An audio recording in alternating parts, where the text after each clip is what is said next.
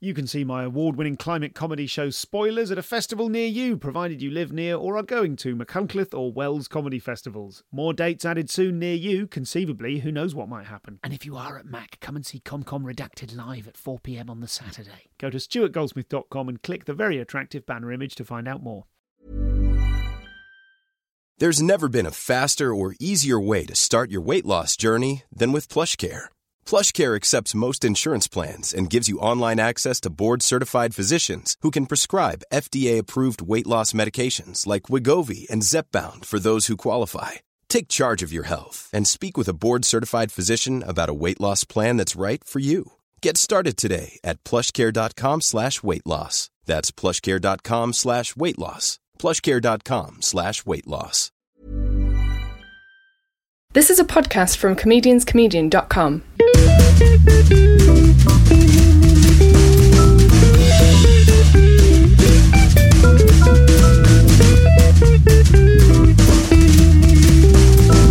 This is the Comedian's Comedian Podcast. Hello, welcome to the show. I'm Stuart Goldsmith, and this is the hardest working comic in Queensland, Australia, Lindsay Webb. Okay, so Lindsay Webb, we were in your car last night after a gig in uh, That's true. in the Brisbane in the in the, the Paddo in Brisbane, the sit down comedy club. And when I got in it, I said to you. This is a really big car. Are you on TV? and I think you said you're not. You're one of those people who works. You manage to work hard enough Yes. to have a nice car Yeah. without being on TV. That's so right. tell me about that. Uh, it's taken a while, to be honest with you, Stu. It's 15 years since I kicked off. Okay. Uh, eight years full time. And I won't lie to you, it's been hard. It's been difficult. Not being on telly, whilst I don't see it as a, as a disability in terms of Sure. being a full time comic, it does make it harder. Yeah. Mm-hmm. Because you need to make yourself known to the public. You've got to do your own promotion and marketing. And I've been on the telly, I've had spots on the telly. Sure. But never enough to be that guy that's on that. Yeah, okay. You know, Yeah. or that guy that regularly does that spot on that. You know, Sure. I've done bits and pieces like Good News Week and the Footy Show and the project, and but it's always just one bit. You know, Yeah, it's just yeah, that okay. little feeder bit when someone else is not available. Sure. Sure, We have sure, you. sure. Yeah, absolutely. So uh, it has been it has been hard work, but I love what I do. So putting more effort into it doesn't seem like much of a challenge. And, and you, I mean, you work incredibly hard as well. You're, I Yeah. mean, we were just talking last night about you've come straight from doing a run at the Adelaide Fringe, Yeah. during which you were also hosting late shows Yeah. most That nights. was massive. Yeah, it Yeah. was huge. And then you Yeah. had one day, a transit day, not even really a day off. Yeah. And I'm talking to you now at the Powerhouse venue in Brisbane where you're teaching a bunch of kids. And, Yeah, you know, yeah. You're just you're doing everything. Anything you Yeah. could possibly do with comedy, you I seem to kind be of, doing. I kind of see my career like Tetris. You know, if you, can Okay, put a, yeah. if you can put enough blocks in the right places and line them up at the right time, then you'll make a wall of success. You know, that's Sure. just the way I look at it. And hopefully, you don't line them up so that last year disappears. Sure. but it's it's a challenge, and it's a challenge that I like. And I guess for me, it stays fresh by doing different stuff like today. You know, teaching young kids, like holding a workshop, and then the stage we're sitting on, I'm going to do a performance on in an hour. Okay. For a bunch of hopeful 15, 16, 17 year old kids that are interested in comedy. Okay, so you're doing you're doing a, a set for them. I will host the, the, the Oh, you'll competition host the- this gotcha, the afternoon. competition, so yeah. they come out, do their bits. I make sure the audience is nice and warm and they've got a platform Okay. that works for them. And to be honest, they're quietly shitting themselves Yeah, yeah, sure they are, yeah. in the rehearsal room. But, you know, I like being able to share what I've learnt in that 15 years. You know, I made a lot of mistakes early on and I didn't know who I was on stage and I didn't know what sort of character I wanted to be and really just blurted out a bunch of jokes that I thought were funny and nonsensical and got away with it to Okay. the point that I stuck around, you know. Okay. Well, let's talk before we go into any more detail. Let's just sort of put you in context. What? How did you come to comedy? How did you approach it? Oh, I got started from street theatre, basically. That's probably the best way to look at it. I did characters in a theatre restaurant. Okay. Um, and then got into street theatre, and I was doing the same thing that we all did when we were younger TV ads and small bits in. Hang on. Let's, theatre. let's just let's just pause a bit on street theatre. 'cause Yes. That was one of my Yeah, that was yeah. my route in, which Yeah, I did right. used to do a circle show. What Yeah. kind of street stuff are you doing? Uh, I've- street- I've- I have to say, I've never spoken to anyone that's done character restaurant thing Right. before. How was Yeah. that? How was that? Let's Uh, start with that. That was fantastic because you get to hide behind a character, right? So Okay. I had full face makeup. You pick a character. I was an alcoholic chef. Okay. My name was ACE, which was an acronym, Alcoholic Chef Extraordinaire. Yeah. Basically, I played a drunk chef who took your orders at a table. Okay. For drinks, And, right? that, and that's So that was within the- someone's existing theatre restaurant That's right. company. It was a you place auditioned called- for the job, or It what? was uh, not really an audition. You sort of got recommended for a job there. Okay. Um, it was a place called Crazy's Comedy Restaurant in Brisbane. It Okay. ran for, I think it ran for about 16 years until the year 2000 when they closed down. Uh, I got recommended for a job there from a cafe that I was working at. The guy that Okay. was the manager used to work there and said, "You've got to go and work at this place." Oh my god! Okay, They- so you're they you're a need you. sufficiently funny waiter that Yeah. you should be in the comedy. That's- yeah, that's Okay, right. Yeah, I yeah, got- I got- right. you, you shouldn't be in this real restaurant. No, you're making people too happy. Get out of here. I Mm. Awesome. saw the chef smile. Go away. uh, so I got started from character waiting and then slipped into street characters. So not busking and not Okay. on the, not on the street trying to make money. Actual corporate characters for the street. Ah, gotcha, okay. So it was actually born from a company in the UK called The Naturals. yeah, I know the Natural. It's a Right. Natural Theatre Company. Well, yeah. the Natural Theatre Company had a sidearm that started in Australia called Is It Entertainment? Okay. Uh, is it with an exclamation mark rather than Okay. being a question. The whole idea there was exactly like the Naturals was to go out into public situations as characters, but have people look at you going, "Is it? yes, sure, Is- okay. Is it a character?" Or is that just an ordinary person that I find Okay. really strange? Okay. So there was a really good discipline in doing those characters. They were true to the script. When I say script, I don't mean, you know, we had to say exactly what they said, but they were true to character. Yes, gotcha. There was a lot of rehearsal and time spent back of house making sure that those characters hit the street correctly. Okay. And at that point in my career, I was quite young in terms of performer and in age. I was like in my early 20s, I was doing street theatre. I was the only one in the troupe that wasn't traditionally and classically trained at some sort of university Okay. and had a degree in acting Sure. or performance of some description. But I had a natural ability that people went, we're just going to drag him along. Great. He fits in, he understands the work, he can do it, which I did. I always just grabbed a hold of it and went for it. Okay. Then in 98, I was encouraged to go in the stand up comedy competition Raw here in Australia. Okay, which is a yeah. Massive nationwide Triple J Sure. competition. And very fortunately, won the state final and got hooked, as you do. When you, I mean, if anyone that does five minutes of comedy on a stage anywhere and enjoys it is Yeah. hooked. Yeah. There is, I mean, if you have a good time, Sure. you'll go back. Sure. So, did you have any uh, any kind of comical leanings before that? Were you? I mean, what, how old were you when you did the, the theatre restaurant? I was 21. Okay, and Just had you turned ever done 21. any sort of performing before then? I had done performing. I did theatre sports all through school. Okay.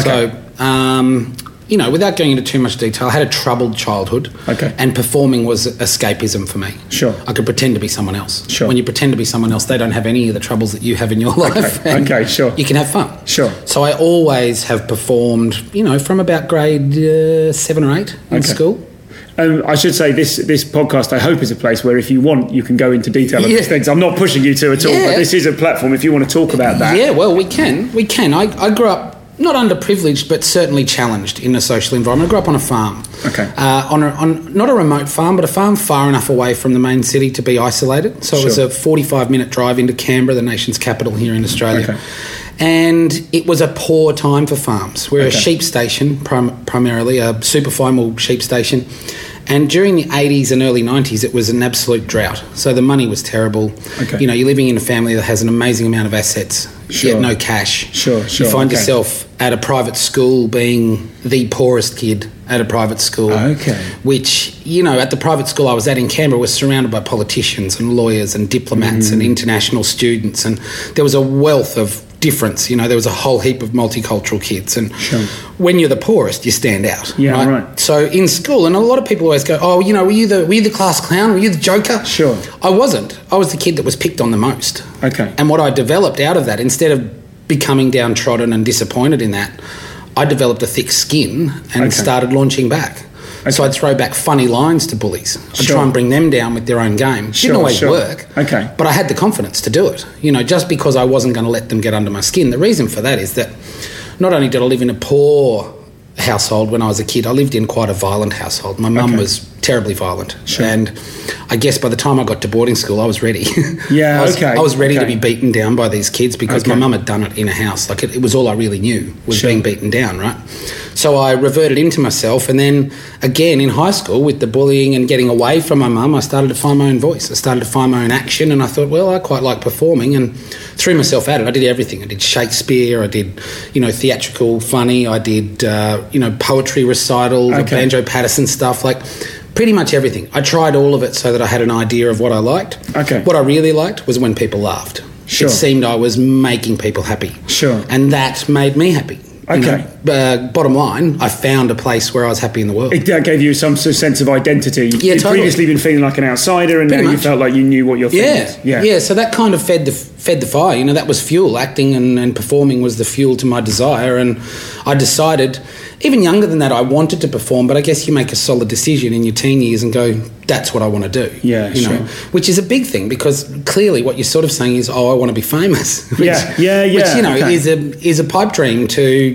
Every boy and every girl, you know. course Do you it want to be is. famous? Yes. Yeah, yeah. I don't think anyone. That's, I think that's terrifying. Now I'm sure I read somewhere where like a, a- a teacher in an article had said the problem now is that you ask people what they want to do when they grow up. and Yeah. They say be famous. Sure. With no actual. do you know what I Yeah. mean, it's not like for you and me. Don't- We might have said be famous at performing yeah, or something. but Absolutely, now it's- Mm. yeah. It has become diluted, hasn't it? Because there is there is so many ways you can be famous now. You know, the internet and TV news and all sorts of stuff will make you famous. So I, I enjoyed it, and I decided to follow on. And uh, as I've just talked about, I, I found a way to do that. It, it became a lot of fun for me. Okay. And I put all that behind me. I, I certainly don't dwell on any of that stuff. None of that Sure. stuff comes out in my shows. Okay. It has done. I've, I did a show called Lad to Dad at the Edinburgh Festival in 07. Okay. And it was kind of cathartic, to be honest. I kind of got Okay. all of that stuff off my chest. All Sure. of those things I was just talking to you about, I put into a show that was full of emotion. And I was going to say, you seem like you've either undergone therapy or had some sort of Yeah. cathartic experience where you're like, okay, I can put that in place. I know what that was. Yeah, I did. I did this show, which you know what Edinburgh's like. Not that many people came to it. You Mm-hmm. know, I was doing shows each night to maybe twenty or thirty, and I know that in terms of Edinburgh, that's pretty good. Yeah, sure, sure. But over a month of having that every night, it's not a whole heap of people. No. But it was just enough people. It was enough people for me to not worry about the show being too small. I wasn't losing Yeah. money. Certainly wasn't making a great deal of cash, Sure, but sure. I wasn't bleeding cash, so I could focus on the show. And the show was really different to any show I did before that or since. Okay. Um, it had real emotion in it. It had real true stories. At one point, at about in, a, in an hour-long show, at the 35-minute mark, a percentage of the crowd would cry Okay. there was a point in there with the content that I was delivering to the crowd and the way that I'd you know involved myself with them emotionally up Sure. until that point that they cried they didn't like that information Yeah, okay. but then bringing them back out of that and seeing people laugh and enjoy the story as it evolves Sure. kind of made me feel better I was kind of like yeah you know what at that point in my life I cried too Yeah, but I right. do feel better now which is the Okay. way the audience feels and I think all right well let's just move on let's just put that in the past Lindsay never stops. He's a really hard worker, a real grafter, writes loads, gigs loads. As an MC in particular, he's got those power gears that can turn any room into a great gig. As you can hear from the show so far, he's got loads to say, so I'm going to shut up and let him say it. You can email me, as ever, your questions and suggestions for Aussie and Kiwi acts to interview at info at comedianscomedian.com. You can tweet me at comcompod. Uh, and I'm sorry this one's gone out a little bit late. Next week, uh, already in the can, I've got a brilliant interview with Clark McFarlane, uh, a friend of mine, and the alter ego of high end cabaret clown Mario Queen of the Circus. You might have seen him in La Clique or La Soiree. But don't panic. He's heard the Dr. Brown interview before we spoke, and he is much more appreciative of stand up. So there's no need to email me regarding that. Uh, that's all for now. Having a great time here in Brisbane this week at the Sit Down Comedy Club, uh, working with Lindsay. And so now let's get back to Lindsay Webb. Whether you're a morning person or a bedtime procrastinator, everyone deserves a mattress that works for their style. And you'll find the best mattress for you at Ashley. The new Temper Adapt collection at Ashley brings you one of a kind body conforming technology, making every sleep tailored to be your best. The collection also features cool to the touch covers and motion absorption to help minimize sleep disruptions from partners, pets, or kids. Shop the all new Temper Adapt collection at Ashley in store or online at ashley.com. Ashley, for the love of home.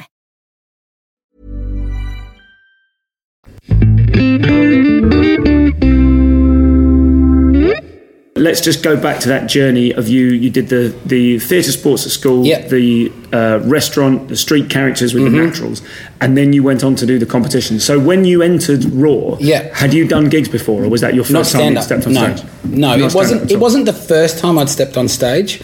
About a month before the Raw competition, I got up in character at the theatre restaurant and did a five minute spot.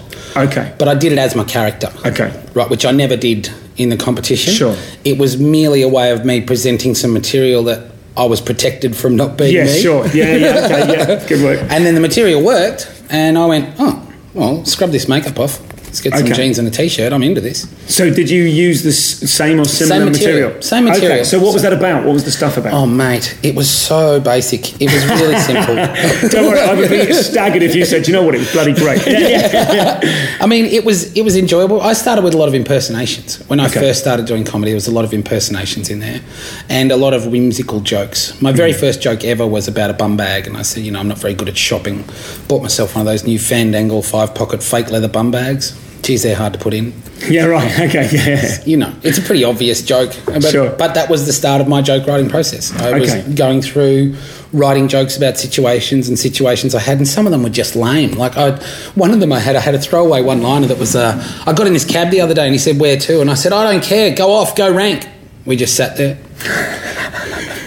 Oh, they were the kind of thoughts I'd had Okay. about comedy and about writing comedy. Basically, throwing together one liners and observations to try and put together a routine. Sure. I certainly didn't understand anything about through lines and arcs and Sure. really set up punch at that Sure. point. so for you, it was a case of trying to say stuff that validated you being there. Absolutely. Just kind of give, give me Yeah. some laughs, and then I'll, I'll know that I'm supposed to be here. Yeah, and I was so rigid at it that I would often, you know, and, I, and I've looked back and listened to some of the early stuff. You know, I refer to the audience as ladies and gentlemen. Yeah, sure. You know, a lot of that sort of Okay, stuff. okay. Like, you're, like you're at a, you know, formal dinner for year 12 students. Sure. Ladies and gentlemen, we've got some entertainment for you. Yeah, now. right. Yeah, yeah. okay. You know, do you ever notice, ladies and gentlemen, that uh, it's Lovely. just constantly like, Classic. ladies and gentlemen, ladies and gentlemen, oh folks, oh people, It's Oh, it's constantly, constantly going, oh, there's people there, there's a crowd there, and that's that fear that you have when you first start. That's Sure. you know acknowledging that there's people there. Okay. And how did that feel? Obviously, it felt great to win the competition. Yeah, it was amazing. Did you did you have a sense then of I'm going to spend my life doing this? To be honest, no. Okay. No, I didn't. Um, and there's a couple of reasons, probably, when I think back to that time. The real reasons, I suppose, were that comedy wasn't massive in Australia then. And, and certainly not in Brisbane. Like there was only one club. There was Okay. one place doing comedy, and that was it. If you're an open mic comic, pardon me, you basically had a spot on a Thursday or a Friday. There was one or two spots Thursday and Friday night for open micers. That was it. The And were there a entire lot week. of people vying for those spots? Yeah, probably a dozen or so. Okay. You know, even at that point. And now there's like up to four or five open mic rooms running in this city every week, Mm-hmm. like full time with up to 16 people each night in the show. Okay. And Yeah. they're not even the same ones at the same shows. Like there's, Yeah. uh, the market has changed so much. So back then, I didn't really think that there was a future in being a full time comedian. Okay. I thought that I'd probably be able to do some comedy all the way through my career. I didn't see it as a as a futuristic full time thing, and, and the proof is in the pudding where I didn't chase being a full time comic straight off the top. I realised that I wasn't at the level of people that were there already, and at that point there was people like Vince Sorrenti and Bruno Lucia, and they were the top of the pops. You know, that was that was who was really kicking it in Australia. So I decided that I wanted money you know, as a young performer, I wanted to find an avenue where there was good money for performing. Okay. And I sniffed down the road of radio Okay. uh, and got an opportunity to write for a breakfast show here in Brisbane, Sammy and Dean on Triple M. So I was writing for the female co-host. I was writing jokes for her each morning out of the paper, which was a really interesting mindset trying to write Okay. as a woman. Okay. You know, you're Well, writing. tell me about that. What's that? I've never, I've never. it was tried- really I've weird never written because for a it- specific person. At before. that, at that point in my career, I'd really only been writing jokes for myself for two and a half to three years. Okay. And these were were these still the same sort of one-liner takeoff? S- It's similar, but more topical stuff out of okay. Mm-hmm. the paper. Yeah, puns and one-liners and that sort of stuff, and suspension of disbelief, any of that Sure. sort of thing. But you have to then put. I was putting myself in the mindset of, you know, an early thirties woman, and I'm a mid twenties male at that point, Okay. going, I don't even understand women. how, do I, how do I write like one? Okay. However, I was there for probably five or six weeks, just filling in for the full-time writer. Sure. And I reckon it only took me about two weeks that you would get halfway through a joke and go, no, that's not the way I think. Okay, I don't okay. think that way. I'm a woman who's in her early 30s. I Sure. think like that. I write like that. And I was getting better and better at it because then I'd hand the jokes over and the presenter was like, yeah, that's, I relate to that. Okay. Gotcha. You know, and then you realise, bang, I'm writing for the person. This Okay. is great. You then get to listen to your joke come out from the person who Yeah. can sell it the way you wrote it. You Yes, go, right, okay. "Well, that's fantastic. Okay. I like that joke Excellent. you know, I could never do the joke. Sure. Because it's not my material. It's written for someone else. So that was interesting. And then I got I got the bug for radio. Okay. I basically got the bug for radio. And I'll be honest with you, because people there were making coin. heaps of it. You know, especially in breakfast, there was cash all over the place. Pardon me. And then in 2001, January 2001, I was offered a job on the Sunshine Coast, which Mm. is like an hour north of Brisbane. Okay. On a commercial radio station at that point was number four in the market, a station called 919 CFM. Uh, they put me on a trial period of three months, I think, from memory. I sat in the chair, had another uh, an anchor co-host, uh, JC John Caruso, and I loved it. Okay. I loved every minute of it. and what was that? I'm not really familiar with Australian breakfast radio, but what was the, the kind of co host Um, relationship like? Was that. It was good, actually. Okay. We, we had a point of difference. And the Okay. funny thing is that one of the reasons I got the job was because I had written for Sammy. I'd Mm-hmm. written for a lady on radio, and they wanted me to come in and give a slightly skewed female perspective to the day. Okay. So I was an advocate, if you like, for women. Okay. My co-host How wasn't. did women feel about that? Quite good. okay. Quite cool. good. Because Sure. I would I would actually let them be the voice. Yeah, and right, okay. Portray what they're saying. Okay. You know, and I wouldn't always just agree with them carte blanche just to win them over. Sure. But on certain topics, I would go, no, hang on. Okay. You know, and stop the co-host and go, no, you're not right. And it worked better probably because of him. He was an Italian male. Okay. So he had that often over the top, gratuitous Sure, I got you, okay. male persona. Okay. And even if you just bring that back to middle line, you're adverse to what he's saying. Mm-hmm. Gotcha. So, and then if you're middle line, you know, women and men are kind of with you. Yes, sure. You know, okay. either way, extremes Okay. obviously aren't on board with you, but mainstream, Okay. Uh-huh. you've hit the ticket. And I loved it. I loved working in radio. Won an award. Oh, yes, very exciting. uh, was the uh, best newcomer on Australian radio in 2002 Excellent. and okay. uh, sacked by the start of 2005. Were you? Okay, okay. So tell me, were you were you still doing stand up at this time? or- Absolutely. Oh, you That's- were throughout. That okay. was probably the downfall to my radio career. I never, and I didn't realise this at the time, but I never took the radio career seriously. Okay. The reason for that is why I've been hamming up saying I was after the money. sure, sure. I was chasing money and not a passion. Okay. Message kids, don't do that. Yeah, right. Money's great, but it's not good for you. Sure. Okay. you know. Okay. And- so you were doing stand up, and you were were you I was- kind of full. Well, obviously not full time, but were No. you professional? Were you getting paid as a I was, stand-up? yes, I was, Okay. Mm-hmm. and I was getting more and more traction, but slowly because I was doing breakfast radio. You know, when you get up at three forty-five in the morning, you carry an amble around for the rest of Jesus, the yeah, day. right. You know, it's not easy to get up Yeah. on stage at ten o'clock at night and then finish off a show. Okay. so I was still doing stand-up, but basically, so I was a s- twenty-minute support act, pretty solidly. Okay. and I was moving into emceeing and hosting shows. Sure. What was your just out of interest because you were doing comedy because you were doing radio at the time and Yeah. you were being paid to do Yeah. radio. Presumably, you know, I don't know if you were driving a nice car then. Maybe you were. Yeah. But, but They how, got did better the and com- better. how did the comedy? how did the comedy community react to that? Were you taken seriously as a comic Uh, first and foremost? sort of Or half did, and half. Did they sort of feel like here's a radio guy chance? Yeah. Um, no, I think I was a comic first. Okay. But there was a little bit of resentment because I'd found myself an income. Sure. And I'd only been in comedy for three years. Sure. There's a bunch of guys here in Brisbane that have been doing comedy for maybe five slash ten years that Okay. were not gaining as much momentum. Okay. And in in reality, but probably because they're holding out for capital city breakfast spots and not thinking outside the square and going to a regional area that's only an hour away, Sure. we can still work the market as a comic. Yeah. Okay. The problem with doing breakfast is though that I wasn't focused on writing new material or Okay. progressing with my routine. I was just kind of treading water. It's it's a funny one that when you're doing, I did a like a daytime warm up job for Yeah. about two years. Yeah. Uh, not every day, but enough days that I felt that when I'd done it, even though it wasn't what I was here for, it had kind of fulfilled my performative fix. Mm-hmm. Totally, it's harder yeah. to go out in the evening and seek gigs because you feel Absolutely. like, well, I've just done quite a lot performing, so actually, I'll yeah. you know, And I've gotta breakfast stay radio in. is just like that. You Sure. know, you're talking to hundred thousand people every morning. It's pretty easy to get complacent about wanting to do anything else. And it got radio was a bit whirlwindy. You know, I won an award in 2002, which is like my first full year into radio. Hmm. Then our station was going from number four up to number three, then up to number two, and then we went to number one, which is the first time that station ever went to number one under Hmm. that ownership. In fact, probably since it had started. Uh, just, just for the record, they've never been number one since I left which is nine years. Consider it recorded. Um, and I think that's because we did what we wanted to do. on that Okay. show. It wasn't until it went number one that suddenly people were like, oh, we've got to make sure we do all the right things. Yeah, got to follow okay. the book. You know, when Okay. we were number four, they were like, oh, let the boys sit in the closet and talk about whatever they like. Why does everyone like them? What, this has got weird. Sure, sure, okay, okay. Yeah, I think that process must be being repeated as we speak. all over the Absolutely, place. of course it is. You know, Yeah. people turn their back on you when they don't think you've got any any progress or talent Yeah. or whatever happening for them. But then all of a sudden, when they think we might lose something really good, Sure. they get panicky, and they got real panicky in the end because we're a two male team and the opposition put on a girl for breakfast. They were like, "Oh, we need a girl for breakfast." Okay. They tried to weave in a third person. I'm like. The, the dynamic is not for a third person Sure. in this studio, and then they went, "Oh, you'll make it difficult." I went, "You know what? Uh, yeah, I am." Yeah, right. Because you're not doing the right thing. Okay. Then they went, "Oh well, you're gone." Okay. Yeah, was that whatever. when was that a stand up round? Was that how did that Uh, happen? no, no, it was underhanded and horrible. Basically, they kind of you know went around and made up a whole heap of reasons why they could terminate my contract, and then presented them to me, and I went, "You fucking serious?"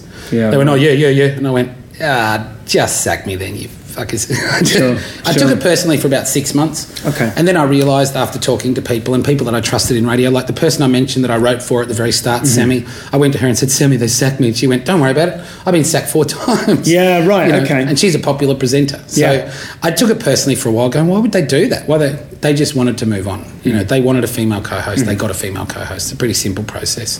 And now that I'm older and wiser, I see that. Sure. You know, people get rid of products out of their shop all the time.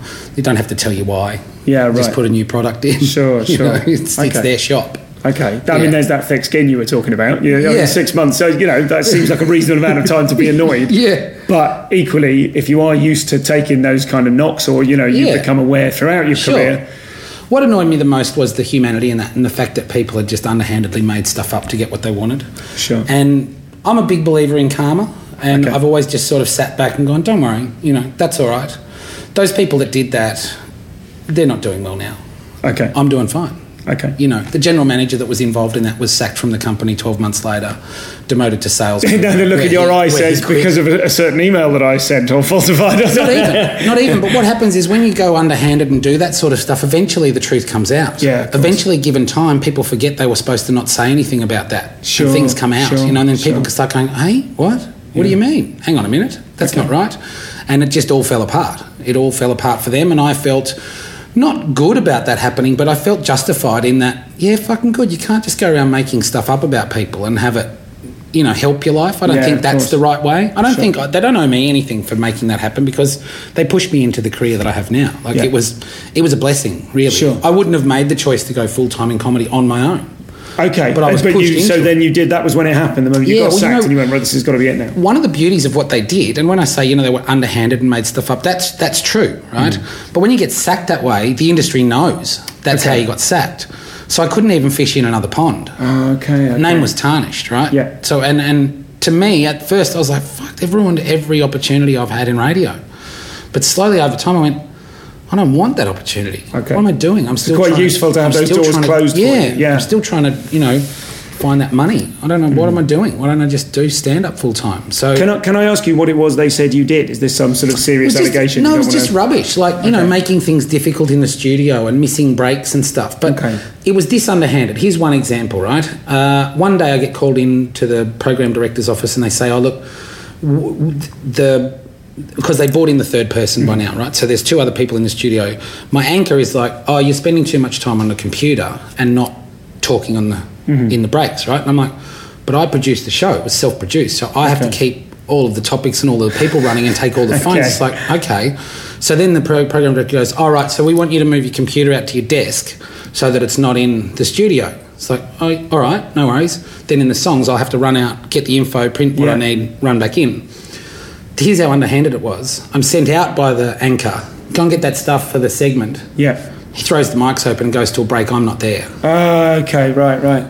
Program director comes and goes, Where were you? I had to go out to my computer. "Your Fucking computer again. What is it with you and your computer? I'm like, Oh man, I'm like, Well, but that's just- impossible. what the and I'm like, why is it? What is this? And I didn't realise at the time what's going on. Okay, but then when Oh, okay. they come and give you all the list of things, like yeah, and by the you know you're on the computer, you missed a break, you're out. In the th-. I'm like, oh, you're Yeah, fucking okay, kidding. me. okay. You've been sitting Jesus. around planning this for months. Sure.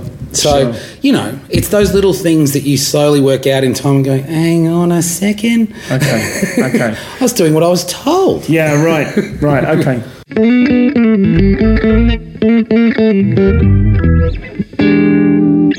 So moving moving on into your into your stand up practice, then you Yeah. became full time as a Full-time. result of that. That door So, was yeah, closed or radio. Grab the horns. Okay, The focus then was to write a good headline. okay. because I was doing the odd headline spot here and there. And, and the way it works here, I mean, I've only, the, the only non-festival gig I've ever done in Australia Yeah. was last night. Yeah, and, yeah. and it's, it's a it's a kind of topsy-turvy way to the UK system. It is. in that We do it round they put the the, other way. open spot on first, Yeah. which can be problematic or Yeah. could be great. Yeah. and then you've got a newer act, and then a slightly, then a break, and then That's a right. slightly more established act, then a break. It's more like the Exactly. American system, Yeah. and then a headline doing forty. That's right. Yeah. So we go open mic, established semi pro, professional. Gotcha. Pretty much how it runs. Gotcha.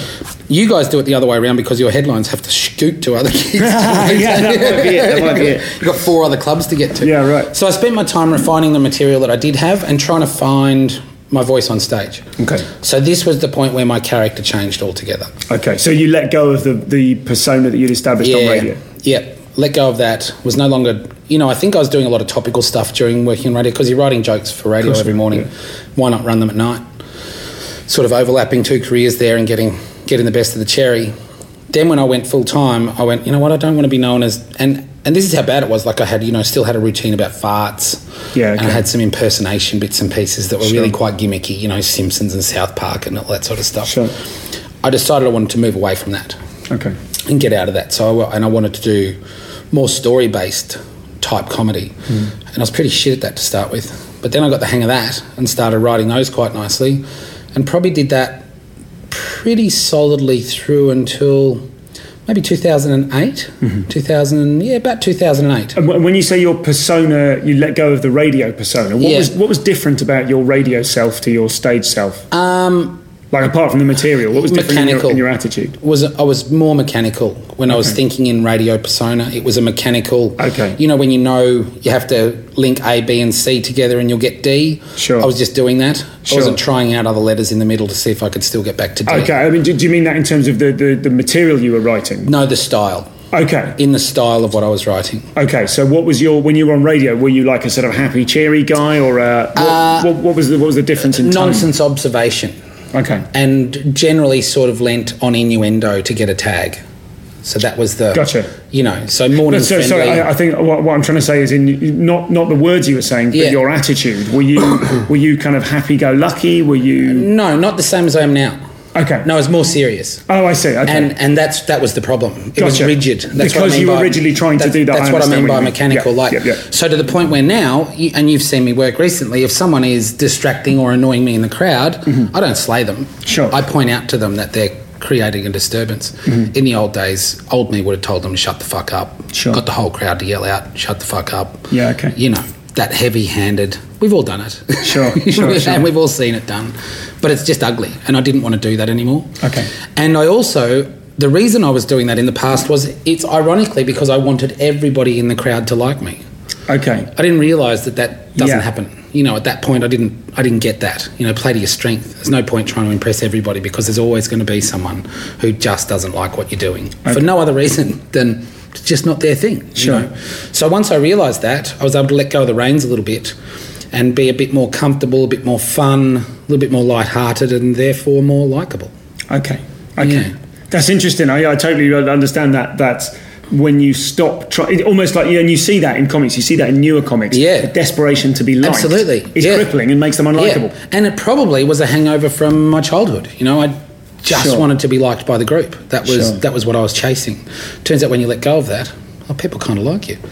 It's quite weird, isn't it? That's a really weird dynamic. It must be very difficult to explain that to a to a newer act or to, it's a, to, impossible. to a and I'm, non-performer. I'm sure people told me. I'm Yeah. sure people told me. Went just don't worry about that. You're like, Yeah. how can you fucking not worry It's about like that? dating. It's like dating. Yeah. As soon as my mate was Yeah, saying yeah. the other night, as soon as you get married, everyone's after you because you're Exactly. unattainable. Like, yeah. It's, it, and it's similar in so many things, like money. You know, if you really worry about money, there's never enough. Mm. If you stop worrying about money, somehow there just seems to be enough money. Mm. You know, it's a real weird thing that we have to deal with in our lives, and somehow we stop ourselves from progressing.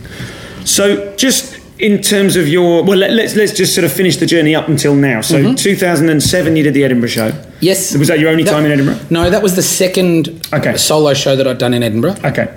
Good mate of mine, Mickey D, who you know. I do, yeah. We started in Raw Comedy together. So we were in the national final in 98. Okay. Mickey, as you know, shot over to the UK not long after that, like 99, 2000. I think he was working in KFC at Edinburgh, Yeah. doing comedy on the Yeah. circuit and popping down to London when he could. And he had shows at the festival from probably 2002, I'd reckon. Okay. In 2003, I went to the Edinburgh Festival for the first time with my radio show, doing a live show from the underbelly back Okay. to Australia. Okay. My first ever interview was Janie Godley. No way. That's Yeah. a hell of a first interview. Yeah, yeah. and we've been buddies ever since. Oh, which, great. You know, which is just lovely. Sure. Um, and you've got to read her book, Janie Godley. Check it out. Handstands I've in not the read it Dark. actually. I've met is her several incredible. times. Yeah, Read yeah. the book. Lovely. Okay. Uh, so I went. That was the first time. The next year, I went on a bit of a scouts mission without doing the radio. Just did some compilation spots, Mm-hmm. bits and pieces wherever I could. The following year, I went and did Fat Cave with Mickey and a show at the Nickel Edwards, which was like a compilation I show. remember the Nick Edwards. Yeah. okay. It was- it was an interesting thing. anyway, uh, and then the following year, I did my first solo show uh, at the Cafe Royal. Okay. Over over in the new part of town on Okay. off Princess Street. Gotcha. And was a great deal of fun. I loved it. Was nervous and horribly scared. And I'd done a run of jonglers shows through London just before Okay. that. Okay. That Camden To- Lock to Jonglers. prepare you for Edinburgh. Holy shit! I just thought that would prepare me a little bit for the way English people watch comedy. Yes, jonglers okay. is not the way English people watch comedy. Sure. Sure. that was horrible. I think the way I think about those commercial clubs, jonglers and highlights Yeah, and stuff like yeah. that is um, those are people that don't necessarily go to a lot of comedy No, in the audience. absolutely And not. ultimately, the way you have to think of it is Yeah. one day they're going to buy your DVD. There are a bunch of stag and hen nights, you know, back Sure. to back to back. I walked out on stage for the first time to this bowling warning. Oh. and it didn't stop. And it wasn't just the same guy. Yeah, like, as soon right. as he finished, another guy, bowling warning. God. Bowling warning. Uh, what the hell are yeah, you man. doing? Oh my God. because it was right at the height of Warney being Yeah, in, of the- course. in the paper. So I went to Edinburgh. I had a fun time there, and the reason I went to Edinburgh to do my first festival shows is simply to do them in the hardest place to do a show. Okay. I figured a baptism. I was going to say what was the what was the, the theory behind that, but ba- yeah, that makes perfect baptism sense. of fire. Sure. why not? Bite the chunk and r- really try and do it. Go to a place where absolutely no one knows who you are, no one knows what you do. You've got an opportunity to start a clean slate and punch out a one-hour show. See how you go. It was a lot of fun. I enjoyed it. And it also enables you to make your mistakes away from. That's home. right. Yeah. Yeah, and not be panned because back here, I mean, if you get panned for your first show, it's a good amount of time before they'll give you another chance. You know, so I did that, and then I kind of had a break because I didn't know how the festivals here in Australia worked. So I went through the same process. I went to Adelaide, did compilation spots. First ever shows I did in Adelaide were the late shows at the Gov.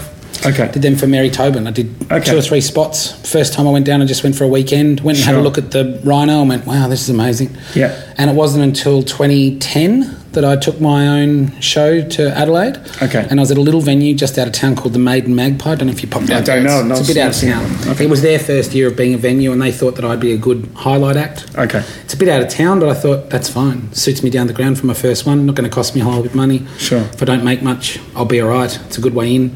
Show was really popular. It was a Okay. show called Hurry Up Jesus. Okay. About religion. And not a not a slay at religion, but an observation of religion. Sure. The show was really popular, and I got picked up by the Indianapolis Fringe in America and taken over to the Bible Belt to do this show Sure. called Hurry Up Jesus. Oh my God! Really? How was that? It was interesting.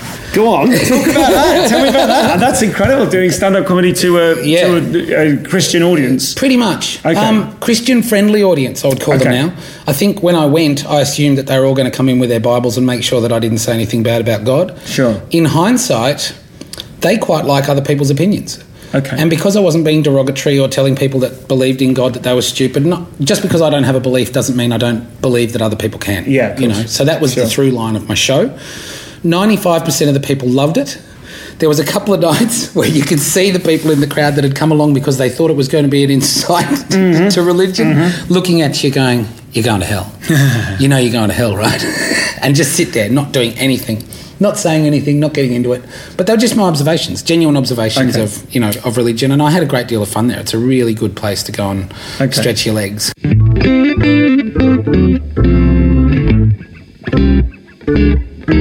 What's the difference for you in writing an hour-long show Yeah. to writing your set, your stand-up? Right. Do you do, do you approach it differently, or do you Absolutely. My Okay. stand up routine for club and pub and, and, and gigs in general, I don't write.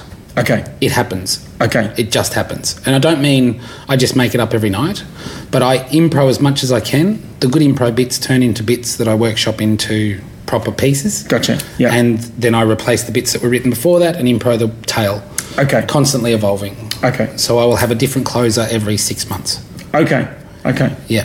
Cool. And that's in a, when you say a headline set over here, that's 40. Yeah, yeah. Okay. Yeah, Because that's so- practically an Edinburgh show. That's, pra- you know, that's practically Yeah. an hour long show. Yeah, Yeah, halfway there, basically. yeah, more than yeah, but that has taken some time, Stu. And realistically, only the last three years have I been improing to the level where I'm quite happy with that. Okay. You know, it was it was hit and miss to start with when Mm-hmm. you go into crowd work and the old "What's your name? What do you do?" Mm-hmm. which is very common. But I think I've turned that into I don't want to say art form because that's ridiculous, but I've turned it into my thing. Sure. You know, Sure. I am able. I described you to someone recently in an email. You're like you're a power MC. Do you know what I mean? You're Yeah. like you like last night, for example, at the Yeah. gig. It was very quiet to begin with. It's quite Yeah. an unusual. It's like a commercial club, but on a Thursday night Sure. when everyone's got school tomorrow. Yeah, yeah. And it was you know you really just turned it into a gig. You've got that kind of Yeah. you know you can judge it and uh, Yeah, it's all about. I think in my mind, it's all about having them believe that you want the show to be good. Yeah. You know, forcing audiences into having fun doesn't work. Sure. You got to trick them into it. there we go. Quote that. Lovely. You've got to make them look the other way. and then Okay. show them some fun. Okay. Yeah. And is that, that that- that observation that you make on audiences? That's born of experience rather Totally. than theory. That's Yeah. you being out there every night. Two hundred and seventy gigs a year. You were saying last night. Yeah. Yeah. It's a lot of time on stage. Let's we'll, we'll come back to that because I want to talk about the, the experience of being you know the Brisbane guy that Yeah. we talked about before. But let's just um, in, in terms of making the show. So that's how Uh-huh. you make sets, and That's- then how do yeah. you change when you come to make an Edinburgh show? Do you start with the premise? When, when or- I want to write a festival show, I start with the premise exactly, Okay. exactly that. And in fact, I probably start with the title first. Okay. Mm-hmm. But that's because you've got a premise in mind. Uh, and next year's show, I'm actually doing a show called "What's Your Name? What Do You Do?" oh, lovely. Okay. and I'm going to break down. I should just for the listener. Uh, this year's show was called Chitty Chatty Bullshit. Chitty Chatty Bullshit. which is lovely. Great Which is, title. about, which is about the way we talk. So I take the premise, I give it a title, and then I write about three times more content than you need for a show. Okay. And then I trial that content over six shows, an hour long, through November and December. I run all of that bit, all of it for the first three shows gets a run. Mm-hmm. Then I start refining it, try and work out the order. Hopefully by show seven, it's ready to run. Okay, and where whereabouts? So you, so those are happening in November. And Yeah. Where are those shows taking place? Are you doing that At, just at to- the Paddo. Okay. At the Sit Down Comedy Club on a Wednesday night. Okay. I hire the room, sell the tickets myself. Gotcha. And I think I've done that now for six years, and it's turned. So there's a, so you have like a six week run of yeah, Wednesdays. Yeah. great. And I've actually Great. turned that into an establishment now. Okay. People just know that I've got Christmas shows, and they know that I'm working up a show. I've got a notes, uh, you know, a stand with notes on it. They know that it's not refined. Great. People actually get involved in the process of helping me write the shows. Sure. So, So, by the time you go to Adelaide, Yeah. it's up and running, It's and ready you, to you've go. got it ready to go. Yeah. Are you? What do you do with it then? Do you, are you do you take it to Melbourne? Ordinarily, yes. Okay. This year I'm not going to Melbourne Okay. Mm-hmm. because they offered me a time slot that I didn't want to struggle in, which is fine with me. It's not like people are like, oh, you're not doing Melbourne. It's like, yeah, it's all right. Just, just skip a year. Mm-hmm. Sure. You know, Olympians don't always go to the Olympics. Nice, positive Have- thinking. There have we a go. year off. but I actually prefer the Adelaide Fringe. Okay. I prefer the Fringe crowd. I'm not saying there's anything wrong with the Melbourne crowd, but Mm-hmm. I've also established myself in Adelaide, so people know who I am. In Melbourne, I may as well be an up and coming comic, Mm-hmm. which Okay. which is fine. But when there's so many big name acts in Melbourne, you're at the bottom end of the ticket. The, the difference for people, I know this is only a, a thing I've learned in the last couple of years, is that Adelaide, obviously being a fringe, is open Yeah, access, whereas that's right. Melbourne is kind of curated. It's It a is. festival, It is. yeah. So as you can imagine, the top of the pile gets the top of Mm. the top of the rooms, the top of the billing, the top of the promotion, and then if you fit in somewhere down along the way, you've just got to sort of push yourself along. And there's two ways to go. I mean, you can either be festival produced or produce yourself. Okay. And I, I've never produced myself for Melbourne. I've always done festival produced venues, but I've seen the people that produce themselves, and it's a slog. Mm-hmm. You know, you're not on any of the blackboards. You're not promoted by the festival. You, you know, you still register. It's a weird system. I, I find it a bit strange, and I'd prefer that it was more like a fringe and open access, and just let Yeah. people do their thing. Because I think when it's controlled and contrived, you kind of end up with what other people want rather than what the industry kind of wants. Sure. So something I noticed in, in Adelaide this year was that uh, I saw a lot of shows which were billed not which weren't billed as previews, Yeah. that then turned out to be previews. Yeah. there's quite a lot of that because Yeah, there people is. Mm. use it as a run up to Melbourne. There's two minds to that too, isn't there? Adelaide people are like, "Yeah, why don't you bring your refined show here? Why do we have Yeah. to see the practice? Sure. But then I also think there's a train of thoughts like, oh well, at least they've come. Yeah, yeah, yeah, yeah. True, true enough. Yeah, Would you rather they didn't turn up? Oh no, I kind of like them being here. sure. Yeah. So, um, so you start with the premise, you work it up over those uh, over those Christmas gigs, Yeah. and then you do the show. So, is anything happening with your with your talk talking show? Your With- talk yeah, based yeah. show? I, what I do then is I, ret- I do a return season to Brisbane, so that the Okay. people that helped kind of put it together can see it refined, Great. and come off the back of a festival, and especially this year, you know. It was my most successful festival ever. Um, in, in every way, in every way you look at it, numbers, you know, result, kudos, reviews, you know, You, you said before that you your first hour in Adelaide was 2010. yeah, Yeah, well, it clearly was a massive year for you because I felt like this must be your 15th year at the festival. Do you know what I Yeah, mean? You right. were everywhere. Your, your Yeah. show was everywhere. You were everywhere. Yeah, Great. This year was quite incredible. Like Sure. I, you know, I spend the years learning about Adelaide, going there to do as many spots as you can in as many of the big Mm-hmm. name lake shows as possible. And this year, I didn't have time to do all of the stuff that people wanted me to do. You know, it's the first time I've ever had to go. Oh, I can't do that. Oh, and it just, I mean, that hurt me in a way because it's been my philosophy in the past to do everything. And I've kind of realised halfway through Adelaide this year that I've become that guy that just does the namey name late shows. You know? Oh, Okay, okay. And I went, oh no, I'm that guy. Do you mean, wait, name your name ones? You mean you, you Well, you take know, your like- pick of the offers? Well, well, you fill up with them. You know, you end up with things like Fat Cave, great show, Yeah. well presented, well set up, well run, well hosted by Mickey. You know, best of the fest late shows that are run Mm-hmm. Sure. by Tobin and always have been done in a great way. The Rhino Room late shows, you know, Chopper's late show to like five or six hundred people. Mm-hmm. Yeah. Marcel Lacan's late show. Yeah. You know, and without naming names, there are twenty five other late shows that compile the best of this and best of that. and, Yeah, You know gotcha. just didn't have a, just didn't even have a chance. You know, it's a it's a great thing. Yeah. But then you realise, oh, um, yeah, okay. Yeah, that's the point, though. Surely you want to be being that guy. I guess so. Yeah, but I guess I kind of also enjoyed being the anywhere guy. You know. Yeah, okay. Um, and I guess that now I feel a genuine commitment to those people to say yes. I, Hmm. I need to do them because they've helped me get to that point. Like, for example, the first time I ever went to Adelaide, I think I did two nights for Mary. You know, Hmm. two nights in her room. I think I did four nights this year, plus did the supports for Stephen K. Amos to do his pre- previous show. So it's Sure. like six performances on her stage just in the festival. Yeah. You know, it's only five weekends. So Yeah, right. It's- yeah, right. yeah, it's it's been interesting. This year was very busy. It, I won't lie to you, it was hard. It was it was tricky. Okay. Especially you know those nights where you have to peel yourself away from everybody having a good time because Mm-hmm. you've got like radio at eight in the morning, or you've got five shows the next day, or or you're hosting a six-hour benefit for Queensland at some outdoor gig. Jesus, who said Hey, yes talk- to that? talking of talk- talking of um, long shows, you're a, you're a you are or were a record was, holder. Hmm. I was a record holder. Yeah, Guinness World Record for the longest ever show by an individual. Okay. I did 38 hours and six minutes on stage. When was that? Uh, 2009, October 2009. And what prompted that? Where, where did that idea come from? Oh, you Yes. must have talked about this at length, Yeah, obviously, when it went well, off. So, what you know. prompted it's not a question that everybody asks. It's it's a it was a, it was a I wanted to give something back. Mm-hmm. I felt in 2009 that I'd been given a lot of opportunities already, and that's with discounting the last two or three years of what I've been allowed to do.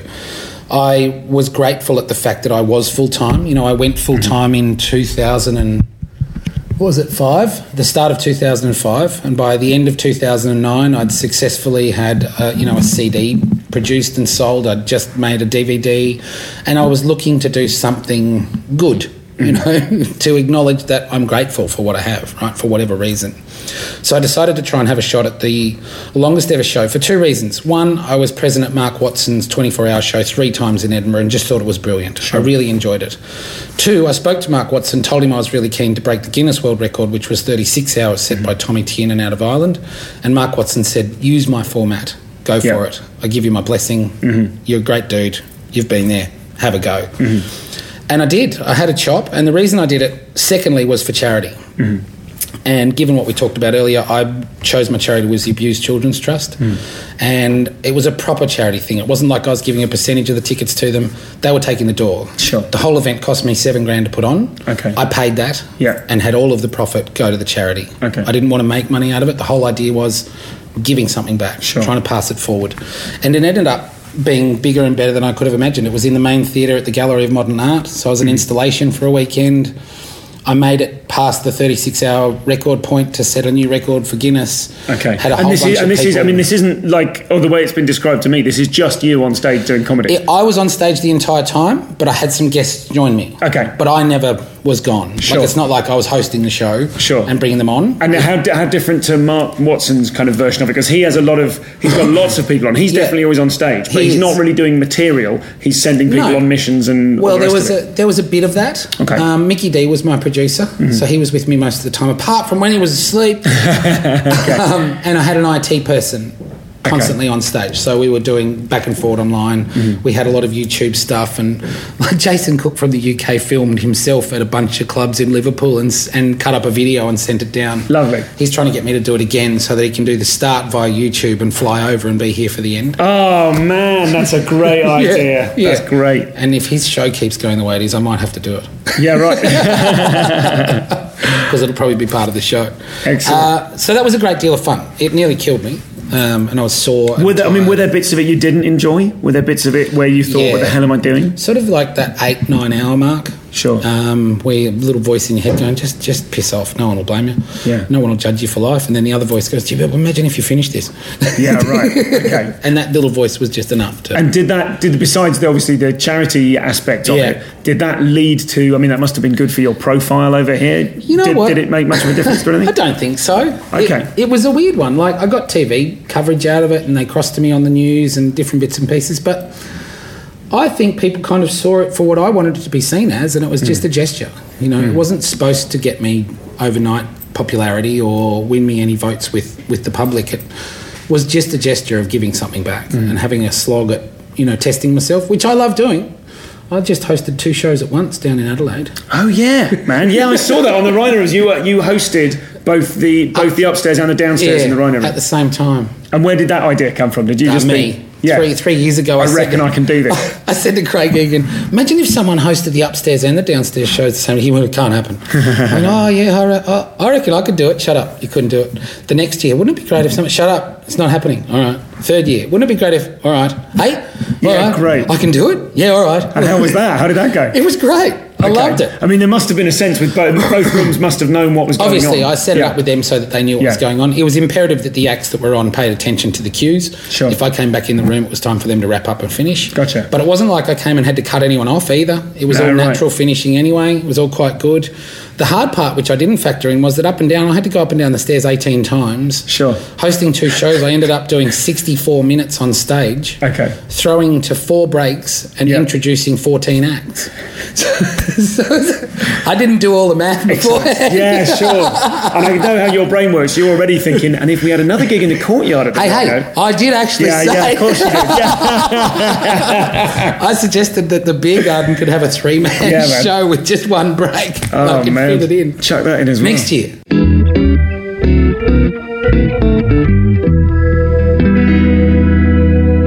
So let's let's talk then, and we're, we're close to wrapping up. Um, but there's, there's two more things I want to talk about. One is this this idea of you being the guy in Brisbane. We were talking about this last night. Mm-hmm. Yeah. That I know there's certain areas of the UK that have particular people in them who are Yeah. like, I'm the guy. I run all of these shows. I do the radio show. I do this. I do that. Yeah. And and you have a similar thing in Brisbane. There are h- how many other people are there o- of your kind of profile or your work rate in in this in Queensland? Profile wise, realistically, probably only Mel Buttle. okay. Um, who you- do you know Mel? Buttle? don't know Mel. Right. Well, she's got a good profile because she does a lot of stuff on Triple J. Mm-hmm. She writes a very good comedy, and she's prolific with putting on shows. Sure. Um, but she's a newer comic. She's really only been on the scene for probably six or seven years, I think. Mm-hmm. Could be wrong. Could be longer. Um, but in terms of full-time touring acts in Brisbane, there just isn't.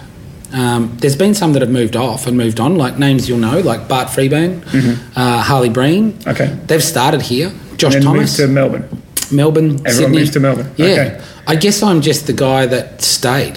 Sure. You know? okay. And why? So and why it's is that? Why almost do you like- think? Did, did you? There must have been a point where you thought, "I'm going to go to Melbourne." I like it here. There's actually been never a point where I'm like, I'll move to Melbourne. I always wanted to get, I always believed you could get to the level where it doesn't matter where you are. Mm-hmm. If you're needed, you just go there. It's really only a one or two hour flight. I mean, Sure. if you live in London and work as a comic, you might have a four hour drive. Yeah, you man. know? It's not that hard to fly to another cap city, and I never really understood why you needed to live there just to work there. I work in all those places. Yeah. I just get to live here. And I like the scene here. I've watched the scene here grow. I want to stay a part of it and keep Sure. it vibrant and try and keep the ethos that was given to me by the guys that were at the top when I started to the younger comics and keep it growing. And I'd love it to be bigger. I don't- you, you were saying it would actually be. It's in your interest if there was another guy that was the Brisbane guy. Yeah, it'd be great if there was four more. Sure. You know, it would give the whole scene more kudos because realistically, and especially when I first started back in the 90s, Mm-hmm. people were like, oh, yes, all the good comics are from Sydney and Melbourne, eh? That hasn't gone away. That's that still lives. You know, the fact that when I go to festivals, the most common question people are you you from Sydney or Melbourne, mate? So, yeah, I'm from Brisbane. People go, oh, Mm. Yeah, all right. right. They have comedy, do they?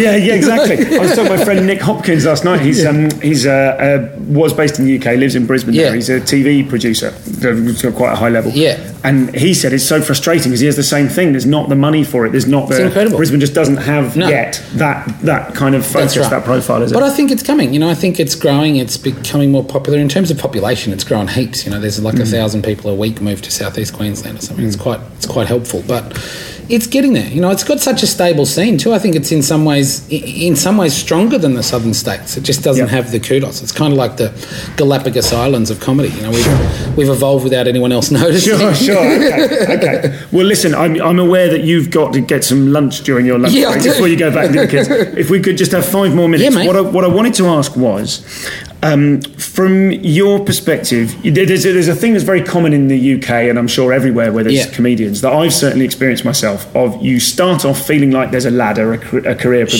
Sure. And then you notice that it's not actually a ladder, and there's people leapfrogging you Yeah. and streaking ahead of you. Yeah. As someone who's done spots in TV, but not Yeah. got their own TV vehicle, which I feel like a lot of guys here have. I guess there's Yeah. quite a lot of TV to be made and not Yeah, there so many is. acts as, as in Yeah. the UK. And, and something I was talking to Fideli about, who I'm, I'm hopefully going to interview on this podcast next week. Yeah. Um, was that in the UK? I feel like there's lots of barriers towards Right. success. Yeah. Whereas over here, I feel like the whole idiom of the comedy industry is we need more acts, we need Yeah. more people. How can we help each other? Yeah, how it's can we get true. it bigger? So what I was going to ask was, from your point of view, how do you how do you cope emotionally? How do you cope mentally? How do you Yeah. stay positive when you see people that you must have had you must have Yeah. given gigs to streaking ahead and getting their own series? There's there's two two two answers to that. My first answer is I'm quite ambitious for myself. Mm-hmm. I'm also ambitious for other people. If other people have success, I'm really happy with that. It's it's often a good thing, and like I said before, it'd be better if more people in Brisbane had success because it would give us Yeah. more of a pin on the map. Yeah. So when let's use Josh Thomas as an example, who came up from Brisbane, got fantastic coverage, killed it at the festival, and got onto television.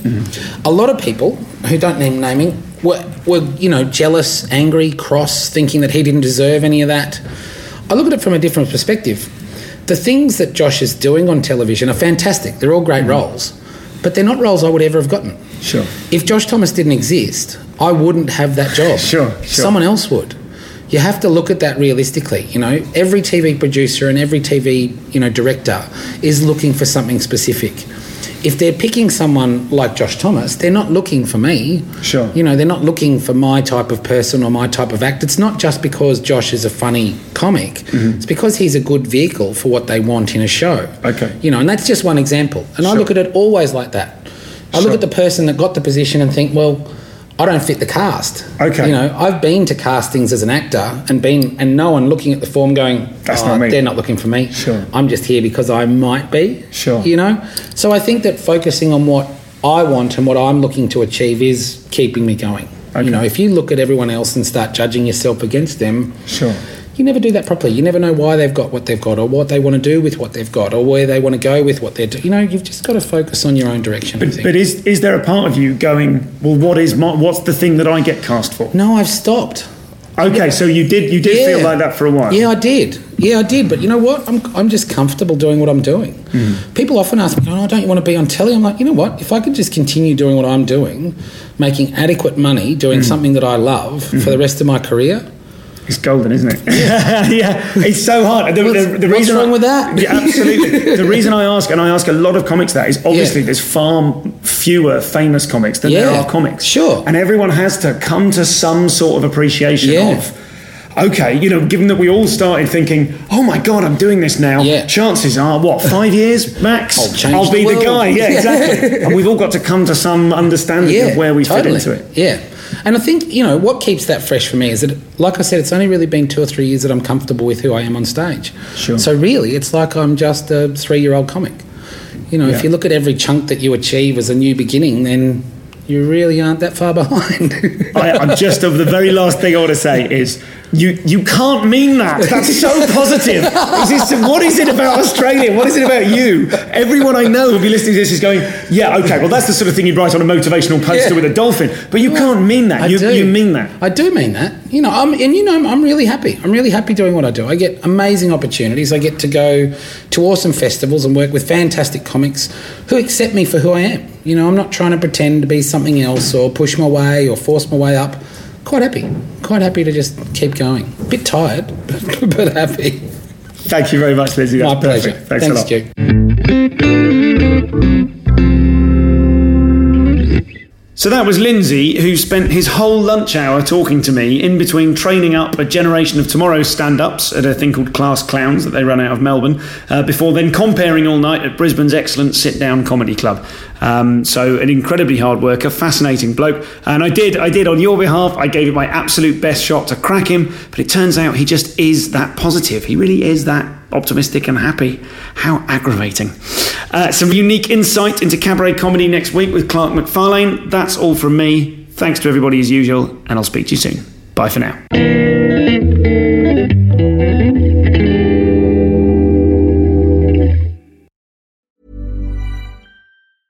The living room is where you make life's most beautiful memories. But your sofa shouldn't be the one remembering them. The new life resistant, high performance furniture collection from Ashley is designed to withstand all the spills, slip ups, and muddy paws that come with the best parts of life. Ashley high performance sofas and recliners are soft, on trend, and easy to clean. Shop the high performance furniture in store or online at ashley.com. Ashley, for the love of home.